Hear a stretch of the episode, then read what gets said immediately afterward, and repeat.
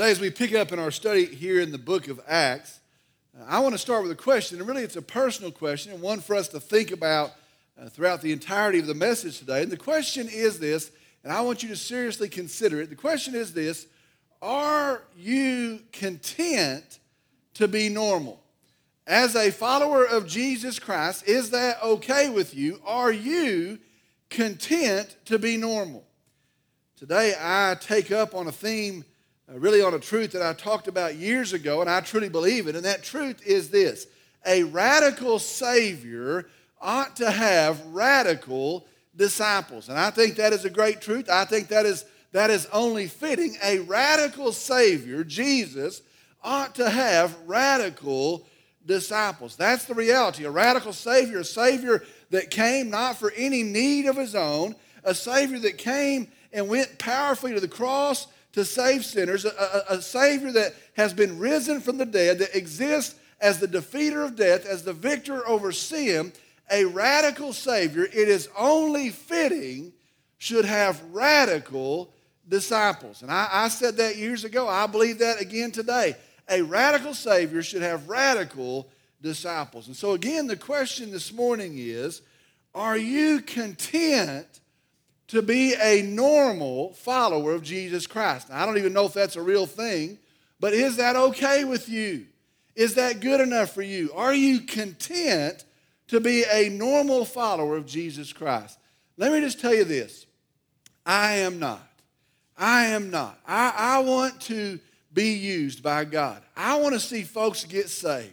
I want to fo- see folks that are lost that are hurting, that are dying outside of the truth of the gospel. I want to watch them hear the gospel, receive that gospel, and be saved. I, I, I want to see God work. I want to see God glorified in the things that His church undertakes. And I'll just tell you, I'm not content to be normal. Well, I think none of us should be. I think that is really what it is to follow Christ. I don't think any of us should be content to be a normal follower of Jesus Christ. We have an awesome Savior. Listen, we have a radical Savior, and He is deserving of radically committed followers. Today we're going to continue moving verse by verse through Acts. And today we're going to continue the account of the conversion of Saul in Acts chapter 9. We started that a couple of weeks ago. And today it's going to be a strange thing. We're going to look at maybe an overlooked hero of the story. And that is the account of Ananias the disciple. Now, you read through this, he may just be a part of the, the, the story, he may just really be a footnote to the story, but today we're going to look at Ananias the disciple. Today we're going to look at verses 10 through 19. Acts chapter 9, verses 10 through 19. I'm going to ask if you would, if you'd stand with me in the reverence and the honor of the reading of God's word. Acts chapter 9, beginning in the 10th verse. And God's word says this Now there was a disciple at Damascus named Ananias. And the Lord said to him in a vision, Ananias. And he said, Here am I, Lord. And the Lord said to him, Get up and go to the street called Straight, and inquire at the house of Judas for a man from Tarsus named Saul, for he is praying. And he has seen in a vision a man named Ananias come in and lay hands on him so that he might regain his sight. But Ananias answered, Lord, I have heard from many about this man, how much harm he did to your saints at Jerusalem. And here he has authority from the chief priests to bind all who call on your name. But the Lord said to him, Go, for he is a chosen instrument of mine to bear my name before the Gentiles and kings and the sons of Israel. For I will show him how much he must suffer for my name's sake. So Ananias departed and entered the house, and after laying hands on him, said, Brother Saul, the Lord Jesus, who appeared to you on the road by which you were coming, has sent me so that you may regain your sight and be filled with the Holy Spirit. And immediately there fell from his eyes something like scales. And he regained his sight, and he got up and was baptized. And he took food and was strengthened. Let's go to the Lord in prayer. Dear Heavenly Father, we come today and I'm thankful today for a risen Savior. I'm thankful especially today for a hope that stands, a hope that endures. Lord, I'm thankful that we have peace in the finished work, the settled work of Calvary. Lord, I pray as your people, those that are redeemed, that we would say so. I pray that we would exalt the name of Jesus in this hour, in this service, in this message. But Lord, I pray that it would not end here. I pray that as we go out into this world, that we would be an exalting people, pointing to the hope that we have within us. Lord, use us for that. Lord, I pray now as we begin to study your word, I pray that it would truly be a supernatural event. And I believe your word, Lord, is living and active because you said that it is. And Lord, I pray that it would speak to us right now, that it would lead us right now, that it would direct us right now, that it would be personal right now, that we would be shaped. And I pray the result of that is that you would be blessed, your name would be known. Lord, I pray that today, as we've gathered as the church, I pray if there are some here that do not know you, I pray that in the hearing of the gospel, the hearing of your word, and the drawing of your spirit, that today they might put their faith in Jesus Christ. Lord, we love you, we praise you, and we thank you. And I pray in Jesus' name, amen. You may be seated.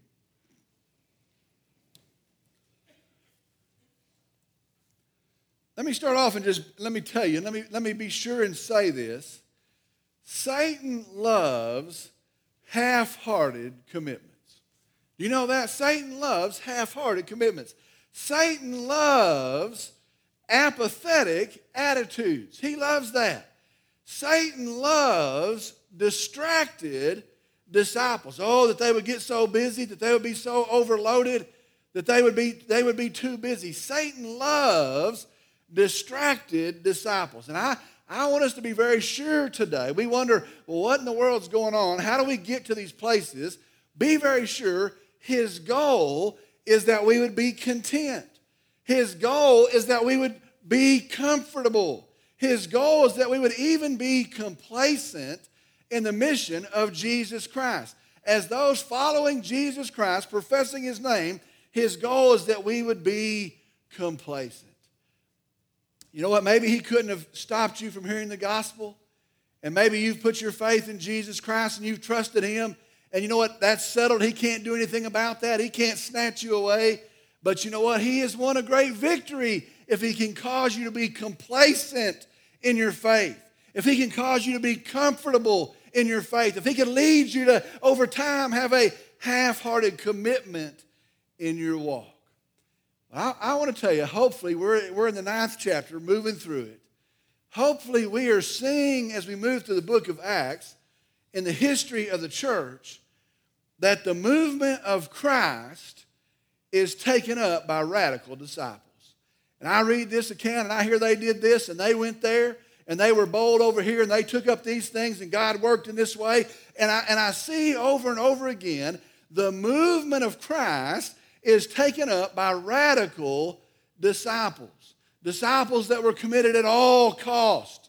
Disciples that even know that knew that it might cost them their own lives. Disciples that burned inside to see the spread of the gospel of Jesus Christ. As we look at the history of the church, we see the movement of God has always gone forward in radical disciples. I want to tell you right now, be very sure we ought to be the same. I want to tell you right now, we must be the same. And as we understand what's going on in our day, look at the world we're living in. As followers of Jesus Christ, we should be the same. And I'll, I'll just tell you this morning, I, I couldn't wait to get here and tell you this. The greatest thing that could happen in the church, and man, we think, well, if this would happen or that would happen, the greatest thing that could happen in the church is that we would get a belly full of complacency we would get sick of complacency and we would come alive as disciples of Jesus Christ. That's what the world needs. We need a church that's alive, that's burning to tell folks of the hope we have in Jesus Christ. The greatest thing that could happen is we'd get sick of complacency and we would come alive in the church of Jesus Christ. Well, in that pursuit, in that Today we're going to look at this man Ananias. What a tremendous thing it's going to be as we move through these verses. Now, I want you to remember the context. Remember, Saul is full of hatred for believers. The Bible says he is breathing in murder. He is full of hatred for believers. In fact, he has personally set out to destroy and to stop the movement of Jesus Christ, the gospel of Jesus Christ. He sees the threat, he sees what's taking place, he hears the reports, and he has personally set out to stop the spread of the gospel. He has led a savage persecution in Jerusalem, and we read a part of that at the stoning of Stephen. He has led this savage movement to stop the gospel there in Jerusalem. Well, now he is on his way to Damascus to stop the movement there. And I think it must, it must grate on him as he hears about things that are happening outside of Jerusalem. Yes, we're persecuting the movement here, but we hear about a movement over here, and he hears about a movement over there, and it is grating on him. And so he has decided to, to spread out and stop the movement there in Damascus. Remember the, the verses from last time. He has secured the authority of the high priest to go and to bind those folks, to grab them up, to snatch them up, and to bring them, to cart them back to Jerusalem. And his goal is to kill them. It says he's breathing in murder. He is seeking their destruction. So he has the authority, he has the papers, he's made his way to Damascus, he's on the way seeking the destruction of followers of Christ.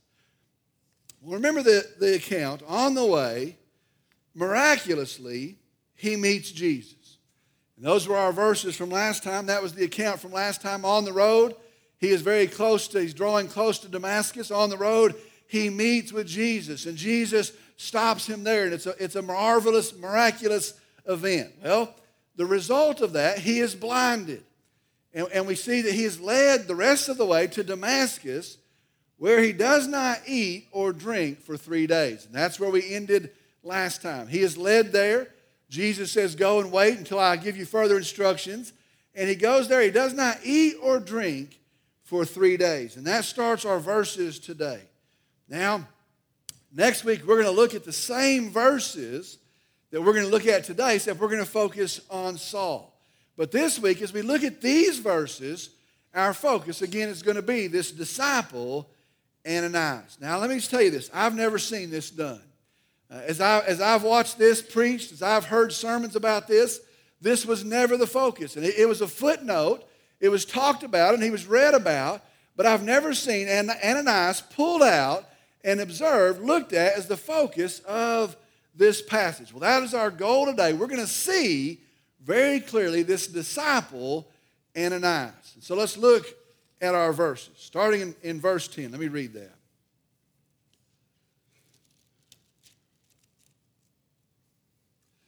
Now, there was a disciple at Damascus named Ananias. And the Lord said to him in a vision, Ananias. And he said, Here am I, Lord.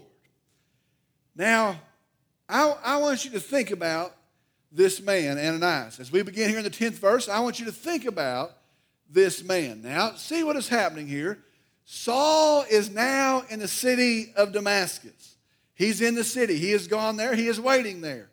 And somewhere else in the city of Damascus, there is a man named Ananias. Now, I want you to be very sure it's not the same Ananias from Acts chapter 5, mainly because that Ananias is dead. God killed him. So it's not that Ananias. This is a, evidently a common name. It is a different Ananias. Well, in the same city, there is Saul, and somewhere else, there is Ananias. And in, in a vision, the Lord, and, and understand from the context, it is Jesus. We, we read that further down in the verses. Jesus calls his name. The Lord calls his name. Now, I want to think about this, and we're going to move through this verse very slowly. First, I want you to see this Ananias recognized the Lord.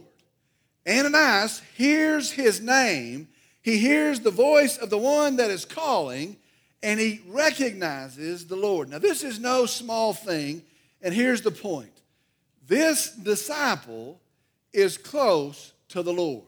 That's the starting place. This disciple is close to the Lord. He knows who the Lord is. Lord, he, he knows his voice. He recognizes his voice. And so the first thing we see today, this disciple is close to the Lord. Now listen very carefully.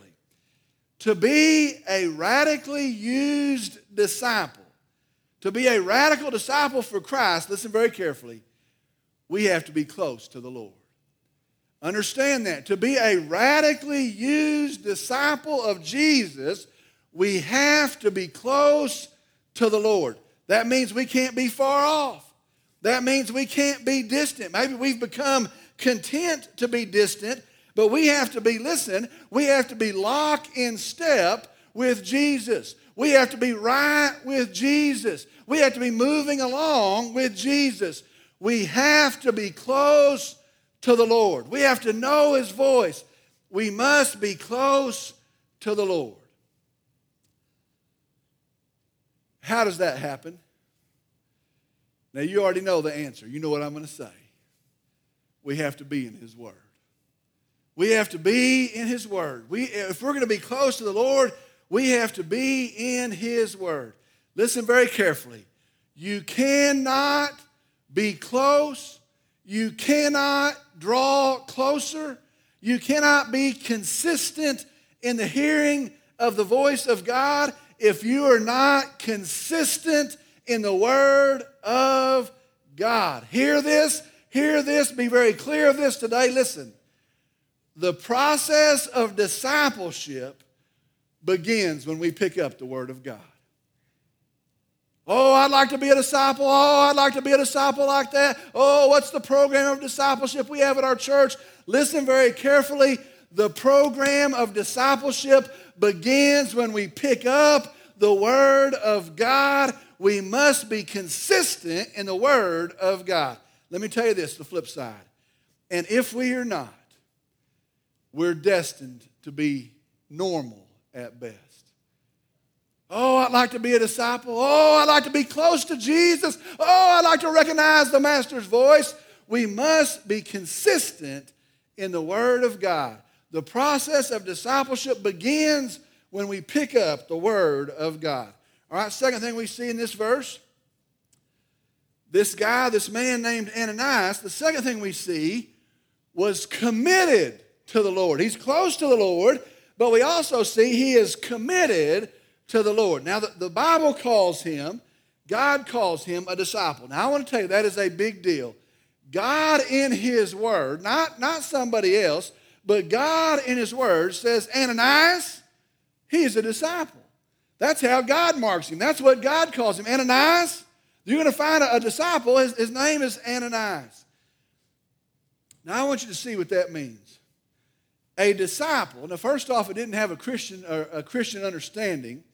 Uh, but, but it starts off, and it's one who puts themselves under somebody else's teaching a rabbi, a master, a certain school of thought. And so you would say, you know what? I would like to learn what they're teaching. I would like to learn that school of thought. And so you would put yourself under that teacher. It was a system of learning.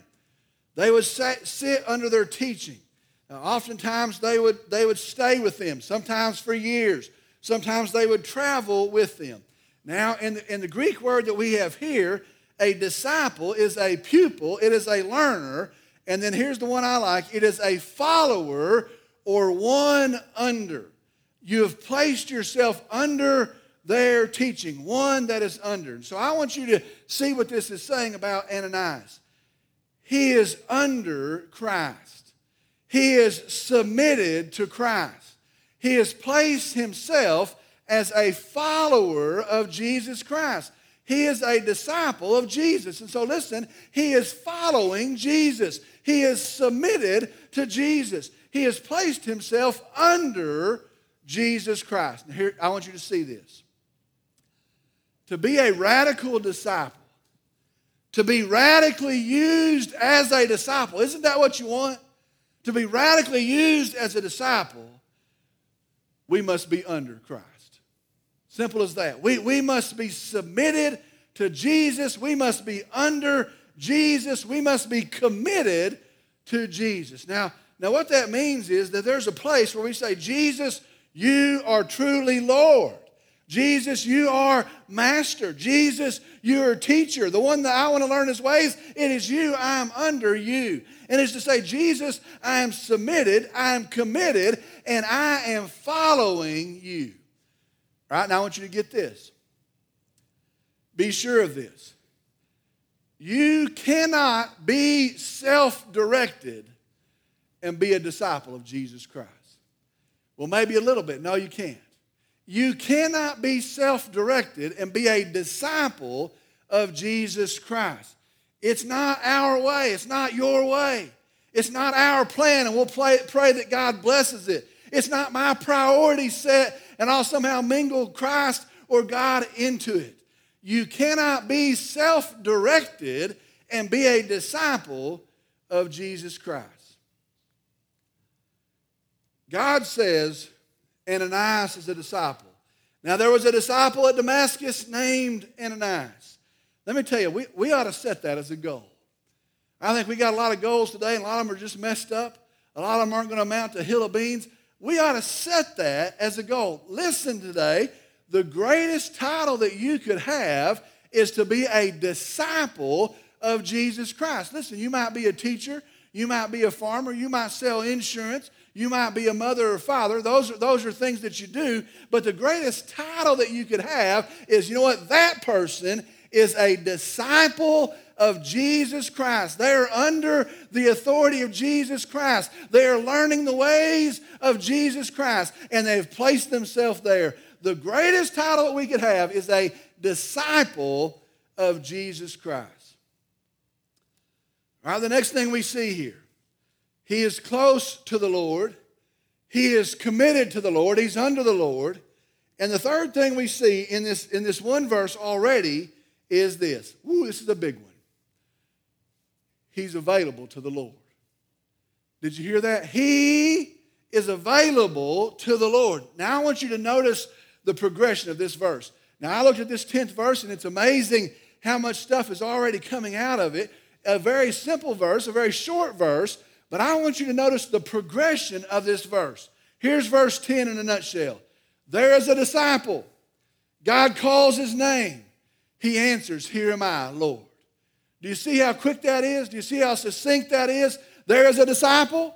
God calls his name. He answers, Here am I, Lord. He is available. Now, I listen to that, I read that, and I think about Samuel. God calls his name and he answers. I think about Isaiah. Who shall go for me? And God calls his name and he answers. And now we have Ananias. God calls his name and he says, Here am I, Lord. I, I, I want us to be very sure of this. Your good intent, your time of preparation, your heart's desire mean nothing if when God calls you, you can't be found. Oh, Lord, I've been in church for 28 years. Oh, Lord, I've memorized half the New Testament. Oh, Lord, don't you remember the VBSs that I volunteered for? All the preparation. Oh, Lord, I want to be useful in your hand. Oh, Lord, I want to be mighty in your cause. All of the good intents, they mean nothing if when the Lord calls, you can't be found. Listen, if you're too busy, if you're too distracted, if you've gotten lazy, if you've become just unwilling, you cannot be a radical disciple of Jesus Christ. You cannot be radically used as a disciple of Jesus Christ if you can't be found when the call of Jesus Christ comes forward. Wow, do you see where Satan makes an inroad here? And I, I, read this and I think, man, this is our day. People claim Jesus Christ and they love him they talk about Jesus Christ, but man, they're too busy. And oh, they're so busy, they're so overloaded in their life with all the things that are going on, all the, all the things of the world, all the things. And God comes along and says, You know what? I've got something for you to do, and you won't even believe it if I could tell you, and it's going to be tremendous. I've got a great purpose for you. And we start to say, God, don't you know all the things going on in my life? God, don't you know how busy I am? God, don't you know how important I must be? Look at all the activities I've got. God, can't you see I'm busy now? God, can't you see how tired I am? Lord, I'm so tired I couldn't do it if I wanted to. I'm going to say this because my generation needs to hear this. How sad it will be to get to the end and have done all of the things but the main thing.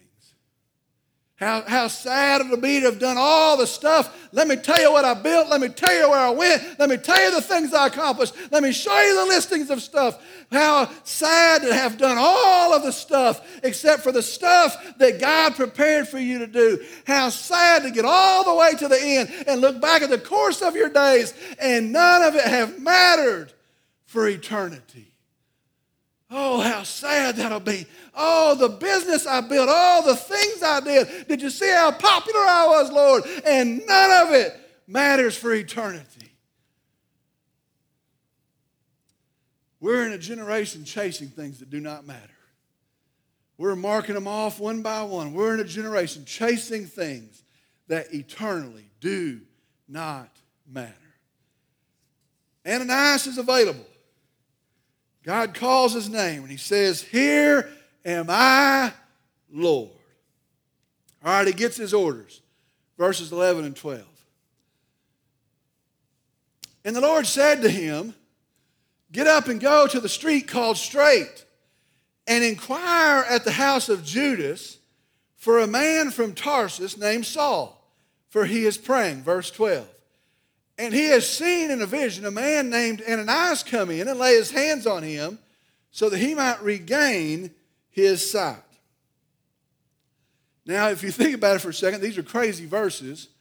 There's a crazy thing going on here because Ananias has a vision that Paul's had a vision, that Saul's had a vision. And so we got, go, you're having a vision that you're going to go tell him that he had a vision and you're in that vision. And so it's kind of a, a crazy thing here. Understand this God is supernaturally working. God is supernaturally working. He says, Get up and go find this guy Saul, lay hands on him that he might regain his sight. Verses 13 and 14. But Ananias answered, Lord, I have heard, listen, from many about this man, how much harm he did to your saints at Jerusalem.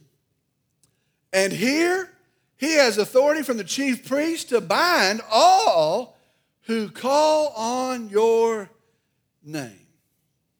Now, I want you to notice something in, in, these verses. Notice what's happened here. God doesn't say, Hey, Ananias, I've met with him, and his heart has changed. He didn't say, Hey, Ananias, I met with him on the road, and he's had a change of heart, and it's going to be safe for you to go there. He doesn't, he doesn't hear any of that. Listen, the news of what Saul was doing had already gotten to Damascus. And, and those that had preceded Saul got there and they said, you know what? He got permission. And if I could tell you the stories of what he did back in Jerusalem, you're not going to believe what he's coming here to do. And the threat that he had posed has been told to him. He's heard the warnings, it's gotten there. And that's all he knows. The last report he heard is there is a guy named Saul, and he's from Tarsus, and he has papers, and he's coming to stop the movement of Jesus Christ. That's all he knows. And God says, Ananias, go. You know what, Ananias? He's logical. He says, God, I know who he is. He says, Lord, I, I know what he's done. I've heard what he's done. Lord, I met some eyewitnesses and they told me what he's done. Lord, I know why he came. I know why he's in Damascus. Listen very carefully.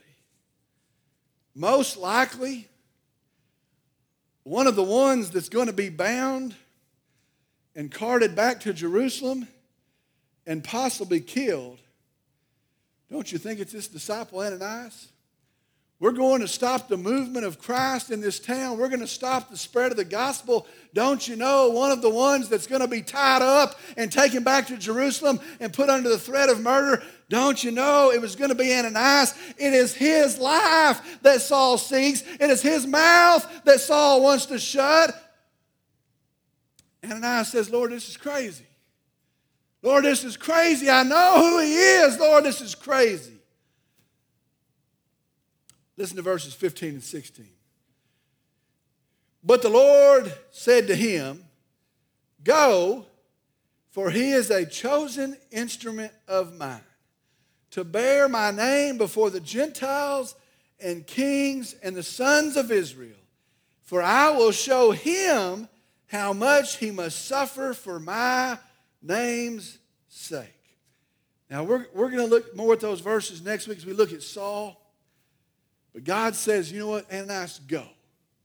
Lord, don't you know who he is? He says, go.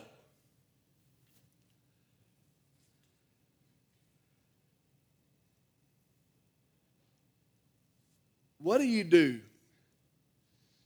when God's plan is illogical? What do you do when God's plan seems terrible? My lands, what, what do you do? More than that, let me tell you this. What do you do if God's plan is a suicide mission? You see, He knows what's waiting for him there. He, what, if, what if God's plan is a suicide mission? Lord, it's going to cost me everything. Lord, He's actually looking for me, and I'm going to go present myself to Him.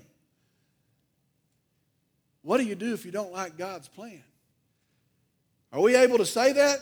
That's what he says. Lord, I don't like your plan. What do you do? You say, God, I see your plan. I don't like your plan. What do you do if you don't like it? That's what Ananias says. I don't want to go. I don't like your plan.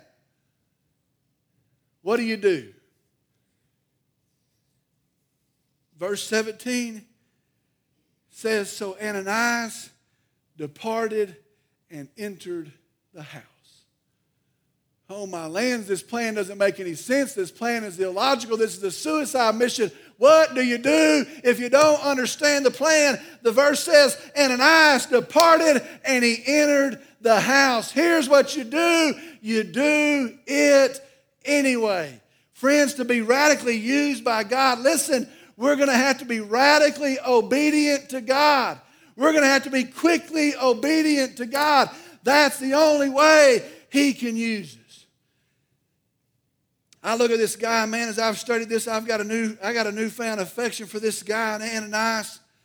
And I think, man, what a tremendous person he was, what a tremendous disciple he is. And I, and I think, whoa, I'd like to be like Ananias. Let me tell you what my favorite thing about Ananias is. Is it that he's bold? Yes, he's bold, but that's not it. I wish I was that bold. Is it that he's close to the Lord? Yes, he's close to the Lord. I'd like to be like that. That's not it. Is it that he's available to God? Yes, he answers, Here am I. He's available to God, but that's not it. My favorite thing about Ananias is he is obedient to the Lord. Ananias doesn't like the plan. Ananias isn't sure of the plan, but he knows the Lord that he follows. He trusts the Lord that he follows, and he seeks his glory, even at the cost of his own self, and he is obedient to the Lord. My prayer is that I'd be as obedient. My prayer is that I'd be crazily, quickly as, as obedient as Ananias. I want to tell you, I, I want God to be able to know, you know what, if I say to that man, go, he's going to go and he's not going to waffle and he's not going to throw a bunch of excuses back. I want him to be able to say, if I've got something to be taken care of, if I've got a need that needs to be met, if I'll say, you go, I would say, quickly, Lord, I'll go. Oh, that we would be as obedient. Friends, that has to be us. 2020. We live in a world, listen very carefully, that's turning away from God. We live in a world that is turning away from God, that is walking away from God, that is spitting in the face of God. We live in a world that's becoming more and more vile every single day, every, every single news thing we hear. We live in a world, listen, where the gospel of Jesus Christ is going silent. And you can listen to sermons and you can go to churches and you can hear every mamby-pamby good thing, but you can't hear the gospel of Jesus Christ. And we live in a world where the gospel is going silent. And in 2020, we're going to have to be obedient. Lord, what if it gets us killed? Lord, it's not going to be popular. Lord, I don't like your plan. In this day, we're going to have to be obedient. Oh, that we'd be obedient. Though none go with me, I still will follow. What if it costs me all of my friends? We're going to have to be obedient. Lives hang in the balance. Lives hang in the balance. Oh, for obedient disciples. So, what happens? Let me read you the rest of these verses. So Ananias departed and entered the house, and after laying his hands on him, said, Brother Saul, that's awesome. Brother Saul, the Lord Jesus, who appeared to you on the road by which you are coming, has sent me, ooh, that's awesome, has sent me so that you may regain your sight and be filled with the Holy Spirit. And immediately there fell from his eyes something like scales, and he regained his sight, and he got up and was baptized. And he took food, he hasn't eaten in three days, and he took food and was strengthened. What happens? God works, God moves.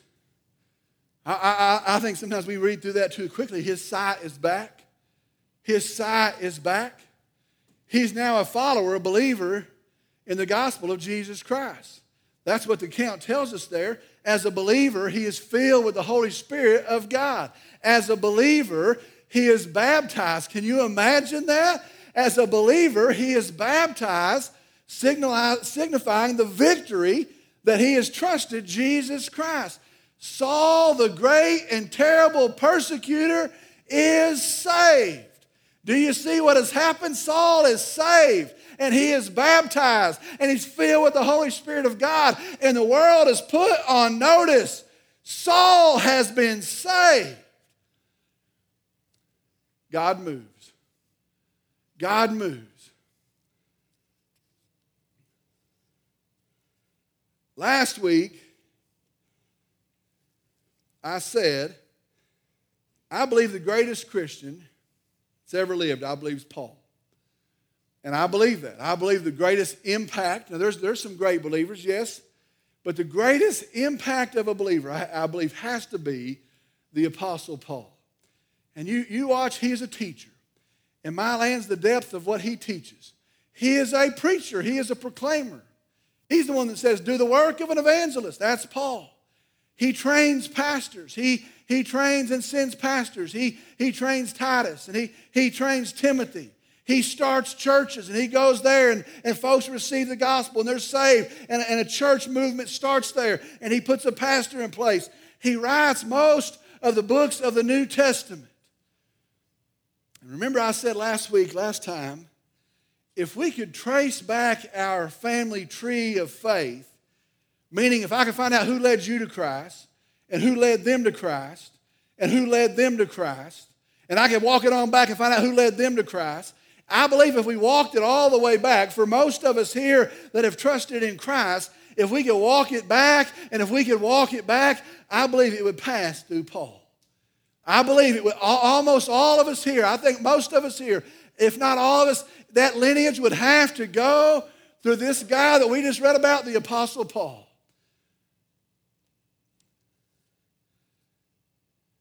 But do you know if you walked it one step back. Do you know it would go through a man called a disciple? A man that's recorded in nine verses in Scripture. A man that was close to the Lord. He was close to him, he heard his voice. A man that was committed to the Lord, he put himself under him. He was a disciple, a man that was available to the Lord that would say, Here am I, Lord, here am I a man that was radically obedient to the Lord, a man that was used by the Lord.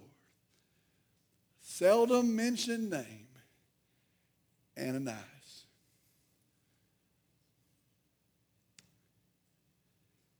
Are you content to be normal? Are you content? Is that okay with you to be normal? Let me tell you, as, as the days wrap up, as the day of Jesus coming again draws near. I want to tell you it's too important.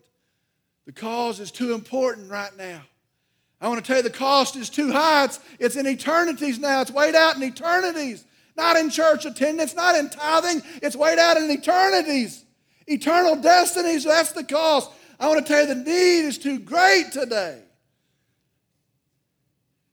And a radical Savior deserves radical disciples.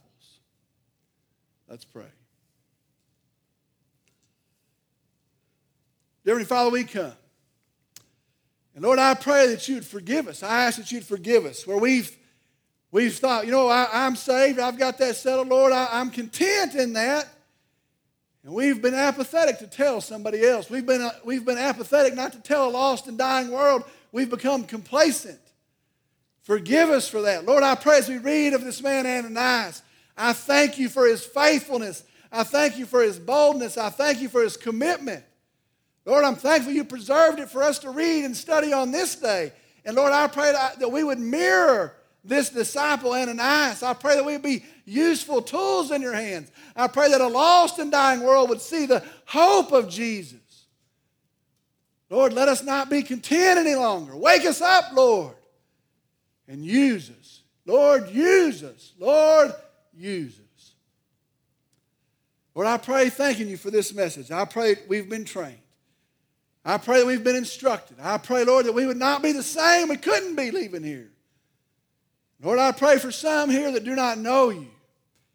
I pray that they would know the urgency of, of a disciple that we would make other disciples. And I pray that in the hearing of the gospel, Lord, that they would be saved today. That they would find their purpose in you today, Lord. Their salvation, their hope in you, Lord. And I pray for that as well. Lord, move in our midst. We love you. We trust you. We praise you. We seek you. And I pray in Jesus' name. Amen.